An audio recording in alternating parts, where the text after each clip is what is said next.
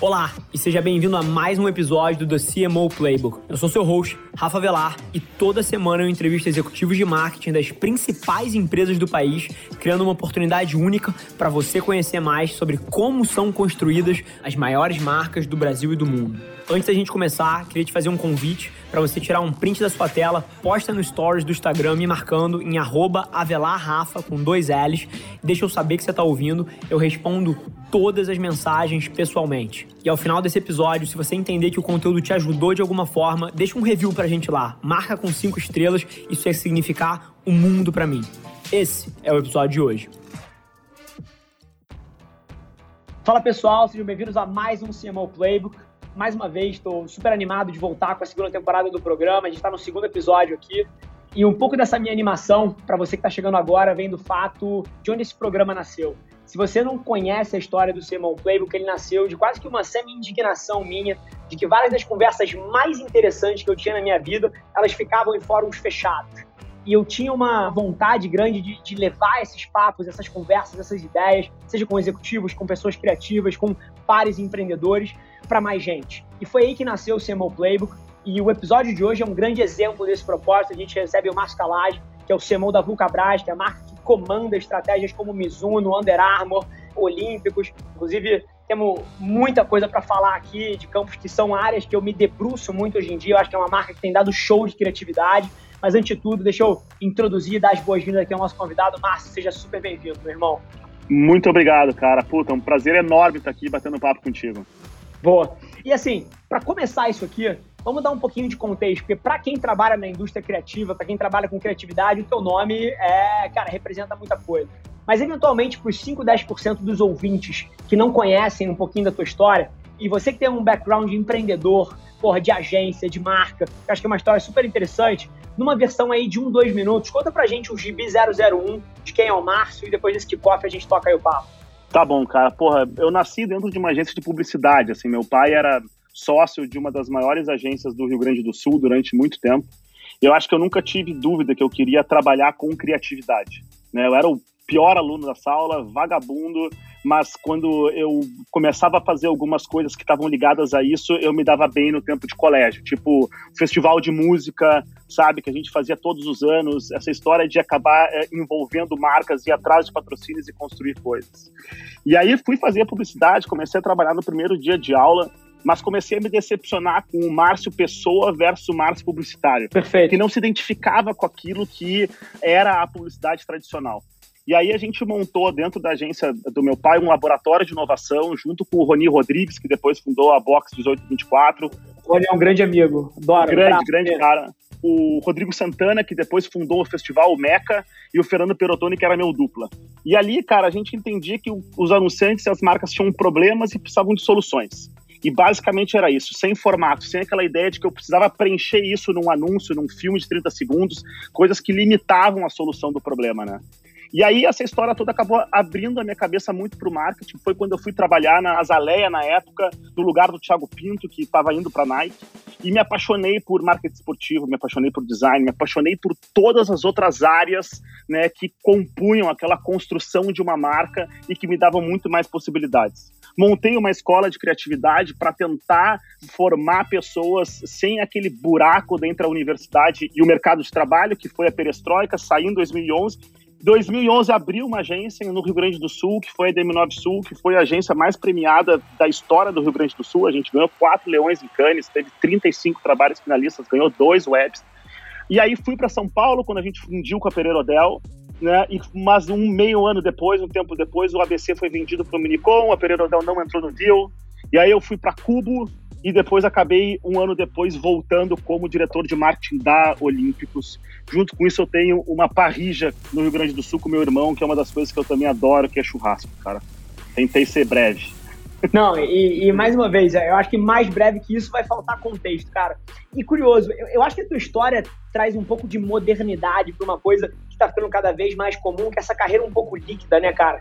Que você empreende, você tem uma paixão paralela, mas você ao mesmo tempo é o executivo num lugar, e às vezes você transita de volta e foca no empreendedorismo, depois você volta à vida corporativa, e acho que isso tem muito a ver com seguir um pouco da paixão, seguir um pouco o que brilha o teu olho. E aí, cara, eu conecto um pouco essa pergunta com esse teu movimento de volta para o mercado corporativo, nessa categoria que é apaixonante, que é o esporte, eu como triatleta, Ironman, cara, é um negócio que mexe comigo.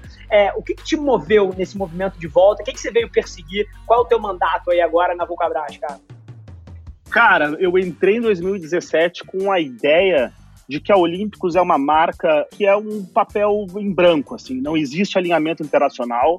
Então, as besteiras e as coisas certas que a gente faz são única e exclusivamente responsabilidade nossa, né? Então, tu lidar com um assunto tão poderoso que é o esporte, né? Com uma marca que é a marca que mais vende tênis no Brasil e começar a construir valor num mercado em que as pessoas, no fim das contas, dão muita bola para as marcas internacionais, é um puta de um desafio que me faz acordar todos os dias, cara, assim, ó, com um tesão de trabalhar enorme, sabe? E curioso, você tá falando aí de a marca que mais vende tênis no Brasil e uma categoria tão desafiadora que o brasileiro, cara, tem o hábito, ou pelo menos foi ensinado a ter o hábito de valorizar o gringo.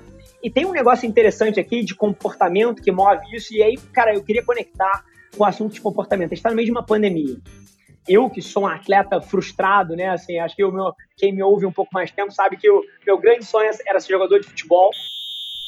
Eu, com 11, 12 anos de idade, entendi que eu não tinha talento suficiente para isso. Por mais que eu fosse o primeiro a chegar no treino, o último a sair, eu olhava pro lado, os moleques jogavam muito mais bola que eu.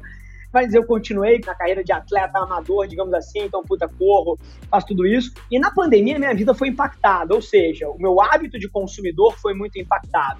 Cara, você à frente de uma marca que move tanta cultura e que está presente no comportamento das pessoas, o que foi um grande movimento e um insight de comportamento que vocês viveram e como é que vocês se adaptaram nesse período de pandemia, meu?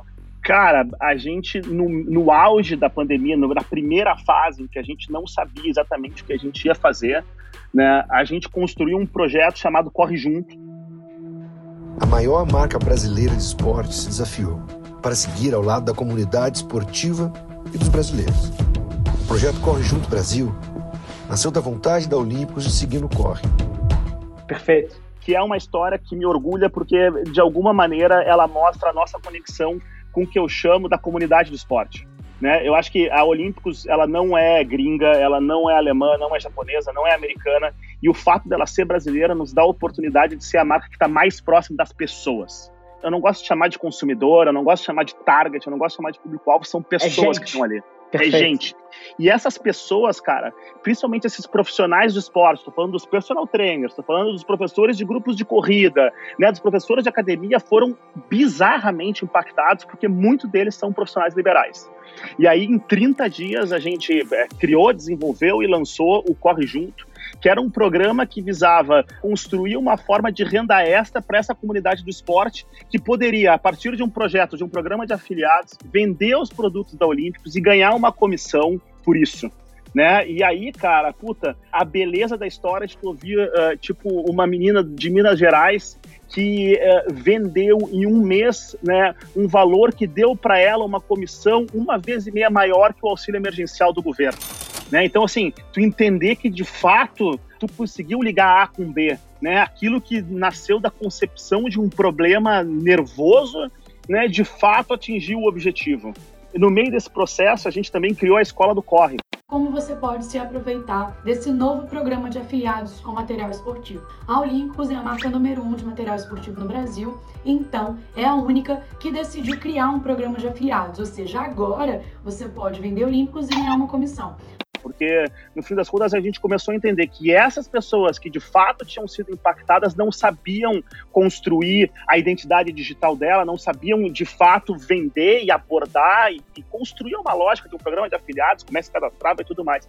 Então, a gente também, junto com isso, se conectou com uma galera muito foda que nos ajudou a construir a Escola do Corre, que é nada mais, nada menos do que essa ideia de transformar esses profissionais em empreendedores digitais, cara.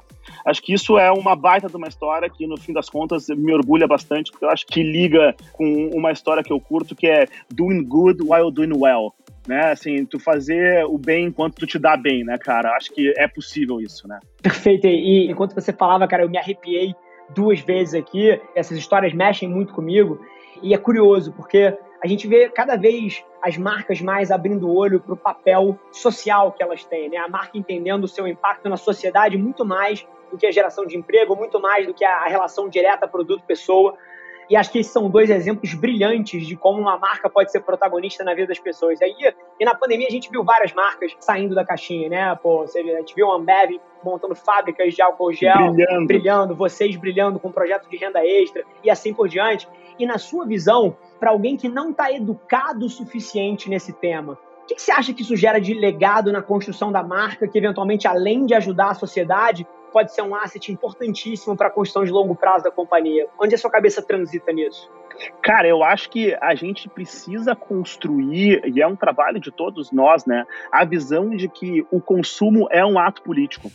Eu acho que talvez, numa sociedade capitalista que a gente vive, essa seja a maior possibilidade de transformação do mundo que a gente vive, cara.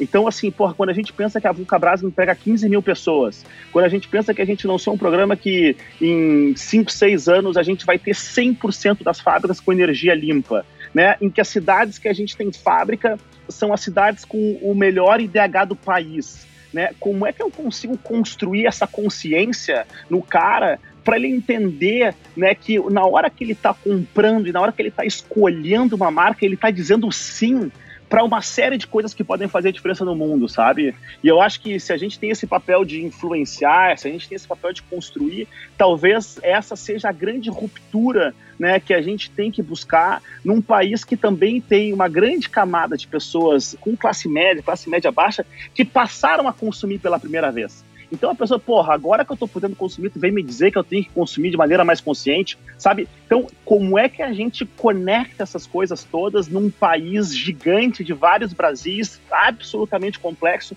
mas que no fim das contas talvez seja o nosso grande legado como profissional, né? Que, cara, vai muito além de simplesmente bater meta e fazer número, né? Pelo amor de Deus. Perfeito. E você falando aqui, você falou de influenciar, e eu queria jogar o nosso papo talvez 180 graus para um tema que até a gente já transitou de alguma maneira, que é a brasilidade da marca, né? Olympikus, puta, é uma marca brasileira, é uma marca que fala com o brasileiro. E acho que um tema que seria quase que uma irresponsabilidade a gente não trazer nesse papo de agora é o que vocês fizeram com a Iza, né? A gente entrou na roda para fazer o nosso corre. Para lutar, para criar. E, acima de tudo, para sonhar. Mas sonhar com os pés no chão, que é para poder correr atrás.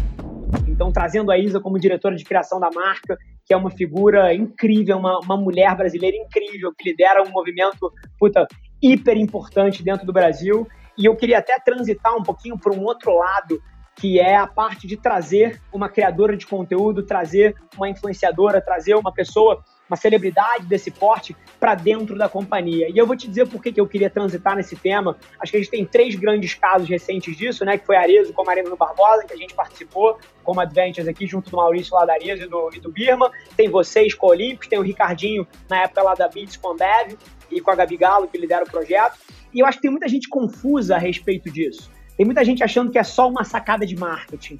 E aí, pô, depois eu me dou até o luxo de dar os meus 2 centavos, mas eu queria ouvir da sua voz um pouquinho de por onde essa estratégia transitou, o que estava na sua cabeça liderando esse projeto ao lado da Iza, e um pouquinho de como você percebeu a resposta do mercado a um movimento desse, que eu queria usar isso aqui para esclarecer um pouquinho o que eu acho que é uma confusão aí fora do que isso significa. Perfeito, cara. Eu acho que tem uma história também da questão da relação com essas pessoas importantes. Eu acho que, basicamente, no momento em que tu tem uma pessoa com uma capacidade de influenciar e uma artista gigante, seria uma ingenuidade da marca simplesmente querer impor o que a pessoa vai usar e o que a pessoa vai dizer. Ninguém tem maior domínio da comunidade pela qual ela transita do que ela. Como é que eu posso pensar nesse momento que eu vou conseguir impor perante o público que ela impacta o que é o certo e o que é errado? Por que eu não posso simplesmente abrir o caminho para discussão e para uma troca e para uma via de diálogo com uma pessoa que é uma multiartista super talentosa, brilhante? Por que eu vou querer ela só como uma modelo? O raciocínio, cara, é esse. Entre a tese e a realidade existem enormes questões, porque é novo para todo mundo. Então, O ritmo de construção dos projetos não é tão rápido, né? Nós estamos vivendo no meio de uma pandemia, isso traz dificuldades. Então, por exemplo, a gente tinha uma visita da Iza marcada e explodiu a pandemia. entendeu? Então, claro que tem coisas que acabam trazendo obstáculos e tu vai driblando a história, mas a visão, cara, ela chega a ser míope por quem considera isso simplesmente um título que tu queira colocar num release, né? E não entenda que o momento em que tu abre essa possibilidade, tu constrói uma relação muito mais profunda. E no fim das contas, cara, nada mais funciona se não tiver profundidade. É um pouco onde mora, né, o raciocínio do que a gente está construindo, sabe? Perfeito, e assim, eu concordo 1000%. É muito interessante, uma frase que eu tenho repetido muito, Márcio, é que 2021 é o ano da profundidade e não da amplitude, né? É o ano sobre que as pessoas precisam descobrir formas, seja através de tecnologia ou ideias criativas, de escalar o não escalável, de escalar a profundidade, que em teoria são coisas diametralmente opostas, né?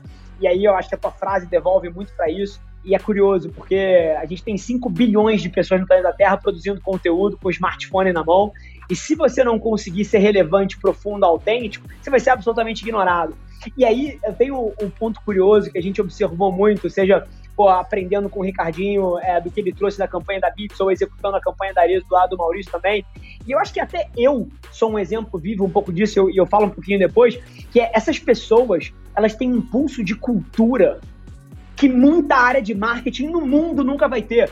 Porque ela tem 20 milhões de seguidores nas redes sociais, ela toma 6 mil comentários numa foto, ela lê cada um deles, ela recebe DM, ela vê a movimentação. Cara, eu acredito, inclusive, que os próximos CMOs de uma geração, depois da nossa aqui, inclusive vão ser pessoas desse porte, desse tipo. Porque o pulso cultural que essas pessoas têm, não tem ferramenta de BI nenhuma que consegue medir. Perfeito, cara. Mas é exatamente isso. E são insights simples, assim. A gente tá desenhando uma coleção de roupa com ela, tá?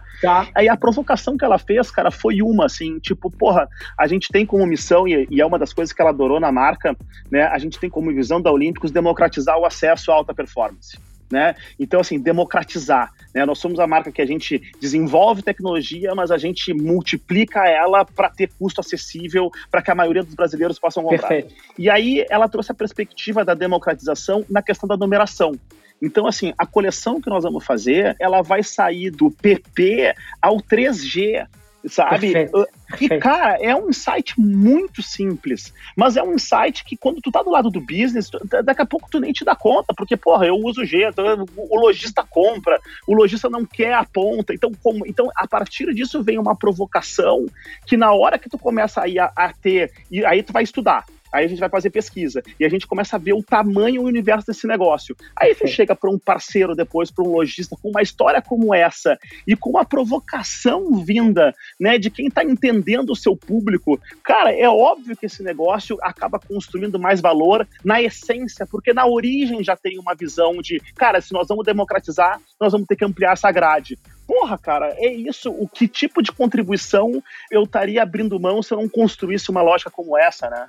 Não, brilhante. E o que você tá falando agora me lembrou, antes de entrar aqui no papo contigo, eu tava conversando com o Márcio Frois, é um cara que eu admiro muito em termos de gente, gestão, ele foi presidente do Cone Sul da Ambev, foi presidente do Canadá na IMI, e a gente tava debatendo justamente a diferença da condução de uma empresa ou de uma marca com certeza versus clareza. E o que você trouxe aqui é muito interessante, porque a gente passou uma era da certeza onde você sabia o que ia acontecer, você queria pessoas que pensavam iguais a você, você não queria mexer no modelo, você queria velocidade, você queria empurrar a máquina. E isso funcionou durante muitas décadas e muitos anos. Mas hoje em dia a gente vive a era não da certeza, da clareza. Você precisa ter clareza de propósito, você precisa saber o norte. Mas a certeza você não tem de nada. E aí o tipo de pessoa que você precisa é o tipo de pessoa que diverge. É o tipo de pessoa que traz um ponto de vista anárquico ao que você julgava que era correto. Então, cara, brilhante o que você falou, e isso acabou de acontecer. Eu estava com o Márcio há meia hora atrás aqui, e o nosso papo foi inteiro sobre isso. Perfeito. Animal, cara. Até anotei aqui. Não, essa analogia, inclusive, não foi minha, foi dele. Mas já estou usando meia hora depois. Foda. E essas coisas são uma delícia, e é curioso, né? Se tem uma coisa que esses últimos 3 anos mostraram pra gente é que a incerteza é crônica, o mundo muda o tempo inteiro e que não existe um novo normal, né? É uma série de não normais e a gente precisa se adaptar um após o outro. E aí, cara, queria te fazer uma pergunta aqui, mais uma vez, girando o nosso papo 180 graus pro outro lado. Quando a gente olha para essa categoria do esporte, o que você acredita que são as principais tendências de comportamento que vão moldar o futuro dessa categoria? O que o consumidor tem apontado? O que são coisas que você olha e fala assim, caramba, isso aqui não era assim há 10 anos atrás, hoje está super representativo. Como é que o consumidor brasileiro tem evoluído os seus hábitos na categoria esportiva? O que mais te anima para os próximos 3, 10 anos aí, cara? Cara, essa categoria ela é uma categoria que não tem muita fidelidade. É uma categoria em que a pessoa tem um repertório de produtos, de marcas que elas gostam. Poucas são as pessoas que são, de fato, fiéis a uma marca. A gente sabe que tem algumas marcas que descolam e que fazem um trabalho absolutamente brilhante.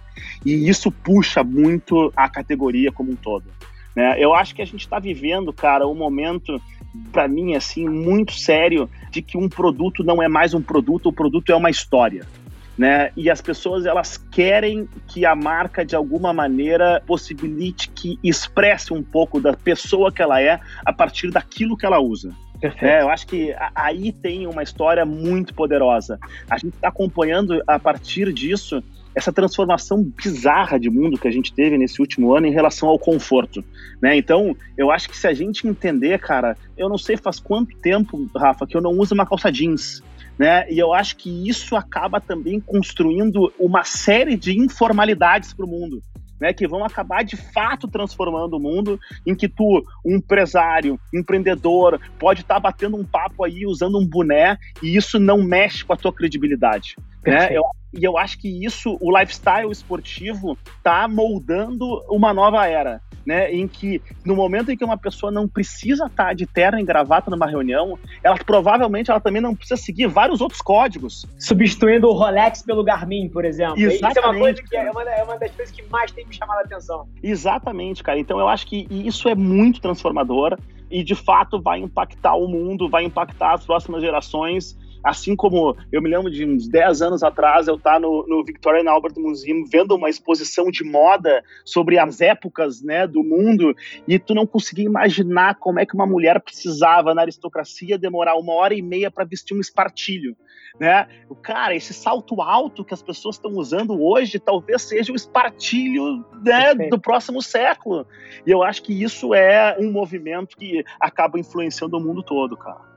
Perfeito. E aí eu conecto com um tema que é interessante, o salto alto como o novo espartilho, a gravata que já tem caído em desuso. Também pode-se fazer analogias com outras construções de hábitos antigas que foram caindo ao longo dos anos. E aqui tem um negócio curioso que eu acho que a internet tem um papel incrível e fundamental, né? Eu vejo muita gente construindo narrativas negativas a respeito da internet, mas na minha cabeça eu não tenho dúvida que o net é positivo.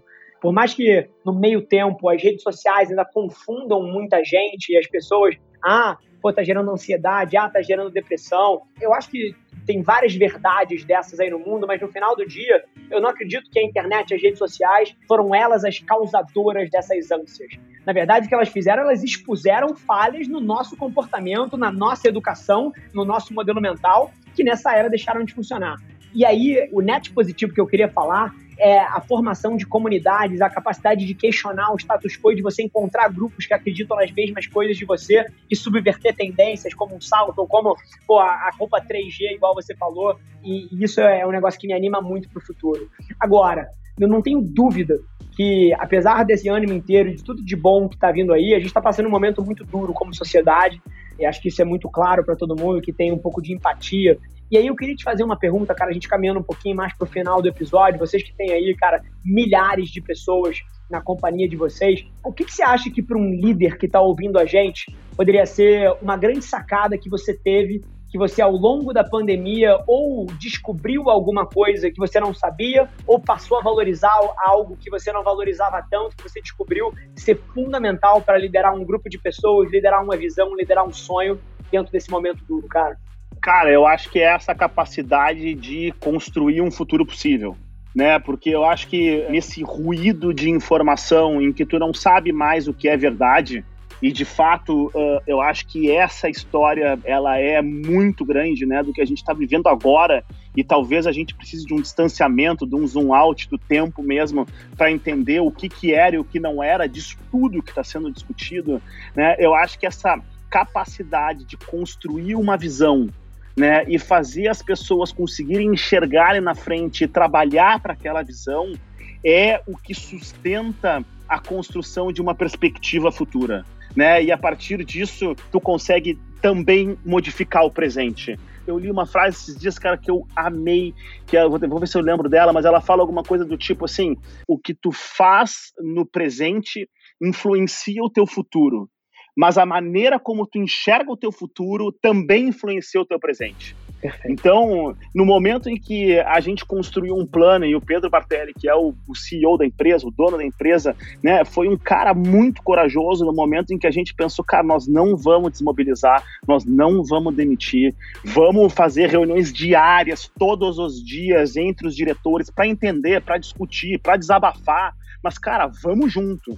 E aí, no momento em que a gente teve uma retomada, a gente entendeu que a marca voltou com força, né, e protegeu e gerou empregos, e protegeu a estrutura de trabalho. No fim das contas, imagina, Rafa, que a gente vive, né, num país, de novo, vou falar sobre isso, mas é que é muito importante, né, cara, a gente vive num país muito pobre. Perfeito. E que, de repente, para os funcionários, e a questão da verdade, da pós-verdade que a gente estava falando, mas assim, para os funcionários da empresa que vivem em Horizonte, que vivem na Bahia, talvez seja mais seguro para eles trabalharem do que não trabalhar. Porque na empresa a gente fazia com que todos os protocolos fossem seguidos, o distanciamento, o álcool gel, as distâncias, a máscara, né? E a gente começou a ver isso dos funcionários. Então, a perspectiva, cara, de tu construir uma visão e de tu conseguir fazer com que todos entendam a história, no fim das contas, eu acho que é uma coisa importante da gente deixar aqui como um recado legal, sabe?